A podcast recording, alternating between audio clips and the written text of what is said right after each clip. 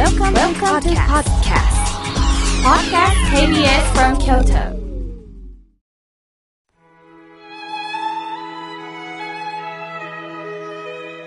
改めまして、僧侶の河村明慶です。今日の法話のテーマは、老後の心の蓄えについてお話をいたします。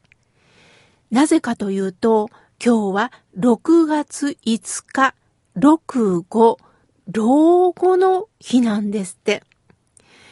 さて、老後とは、そもそも何歳から言うんでしょうね。人によって捉え方は様々だと思います。生命保険文化センターの調査によると、預貯金や個人年金保険、有価証券などの老後資金を使い始めようと考えている年齢は平均65.9歳となっています。老後資金を使い始める年齢の分布を見ると、65歳が39.7%と最も多く、次いで70歳、60歳の順となっています。もう10年前でしょうかね。金さん、銀さん、100歳の双子のおばあ様がおられましたよね。100歳のお祝い会でお祝い金をいただいた時の感想が、老後のために取っておきますと言って会場を笑いの渦にしましたよね。私もこんな明るいおばあちゃんになりたいなぁと感じたものです。さて、皆さんは老いと聞くとどんなイメージですか？よく聞くのが、年は取りたくないものだという声を聞きますね。白髪が増えた、シワが増えた、物覚えが悪くなった、歩く速度が遅くなった、などなど、まあ、自分の中で衰えを感じた時が老い。まあ、その後が老後なのかもしれませんね。そうなると、老いることに焦りというのが出てくるでしょう。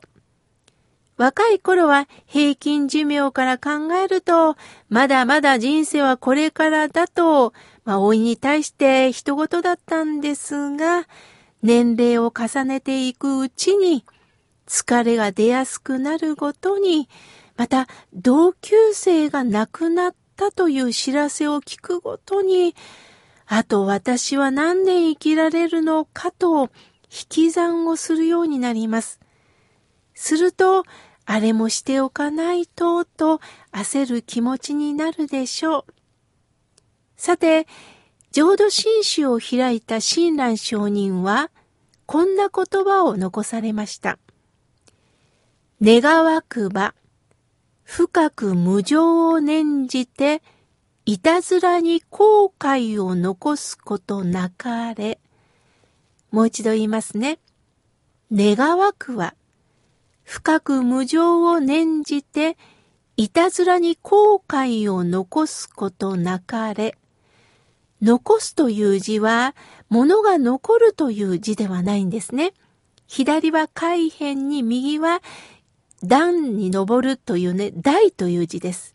つまり、この字は、伝え残す、人に何かを与えるという残すです。一度しかない人生、後悔はしたくないですよね。そう思って皆さんも今まで生きてこられたでしょう。早いうちから理想や目標を持って生きてこられたでしょう。物事がうまく進んでる間は充実感があったでしょ？しかし、思い通りにならず、病気になったり、寂しいことがあったり、失敗続きだとどうでしょうか？こんなはずではなかったと言って、後悔の中、苦しまなければなりません。そして、周りの人と自分を比較しながら、自分って何をしてきたのか、生きていて何の意味があるのかと、生きる望みさえも持てなくなってしまいます。なぜ辛いことがあると、ここまで落ち込むんでしょうね。それは、これまでは自分の力で生きていけると思っていたからなんです。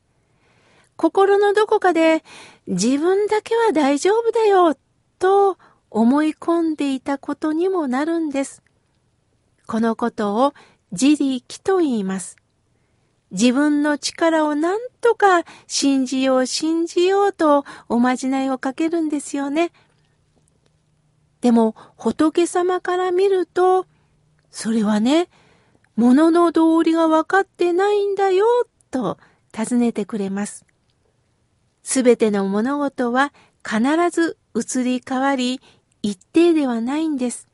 そのことを仏教では無常と教えてくれます。その無常という事実に目を覚まさない限り、頑張ったら良い結果が持てる。お祈りさえしたら報われると、自分の明るいところだけを見てしまう。親鸞上人が願わくは、深く無常を念じて、いたずらに後悔を残すことなかれ。なぜこういうことをおっしゃったかというと、ああ、人の人生は夢幻で誠ではない。命は脆くて、いつまでも保つことはできない。一呼吸の間に終えていくのが命なんだ。一旦この身を失えば、どれほど長い時間をかけても元に戻ることはできない。今ここにおいて悟らなければ、仏であってもどうすることもできない。願わくは無常という事実を深く心に留めて、後に悔いを残すような生き方だけはしないでほしいと投げかけてくださっています。生まれた私たちは必ず老いていくし、病にもなります。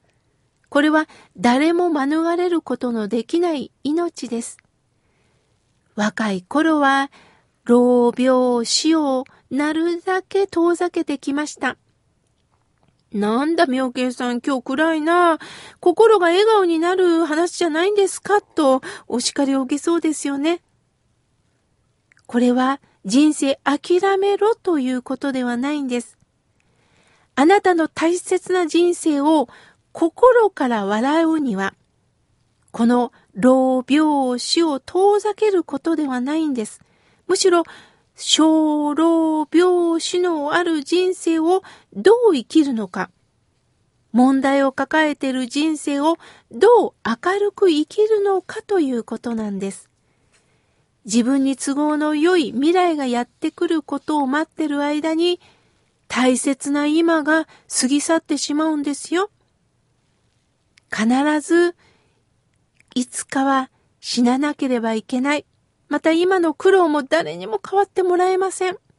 しかし、このことがあるから、命が深く感じられるんです。次々と襲ってくる問題をどうか大切に生き抜く勇気を教えてくれるのが、親鸞さんが教えてくれたこのメッセージなんです。新州大谷屋の僧侶で、私も大好きだった宮城静香先生がおられました。生前中にね、講義の中でよくおっしゃってた言葉があります。宮城先生の師匠がよく宮城先生におっしゃってたそうです。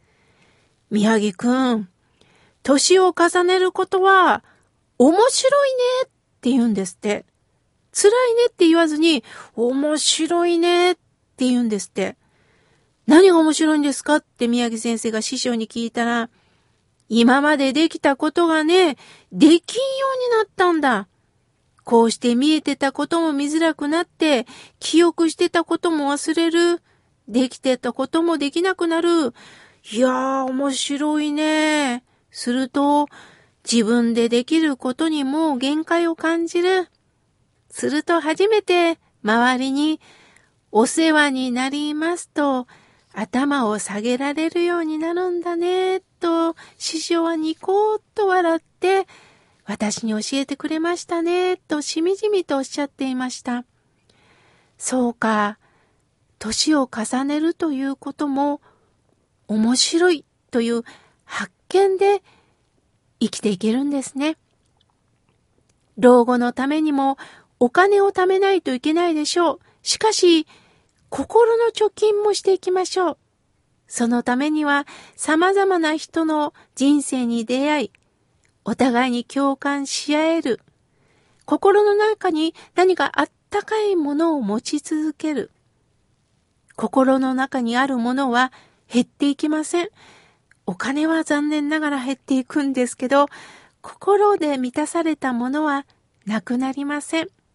これは老後には大切な心の蓄えなんですよ。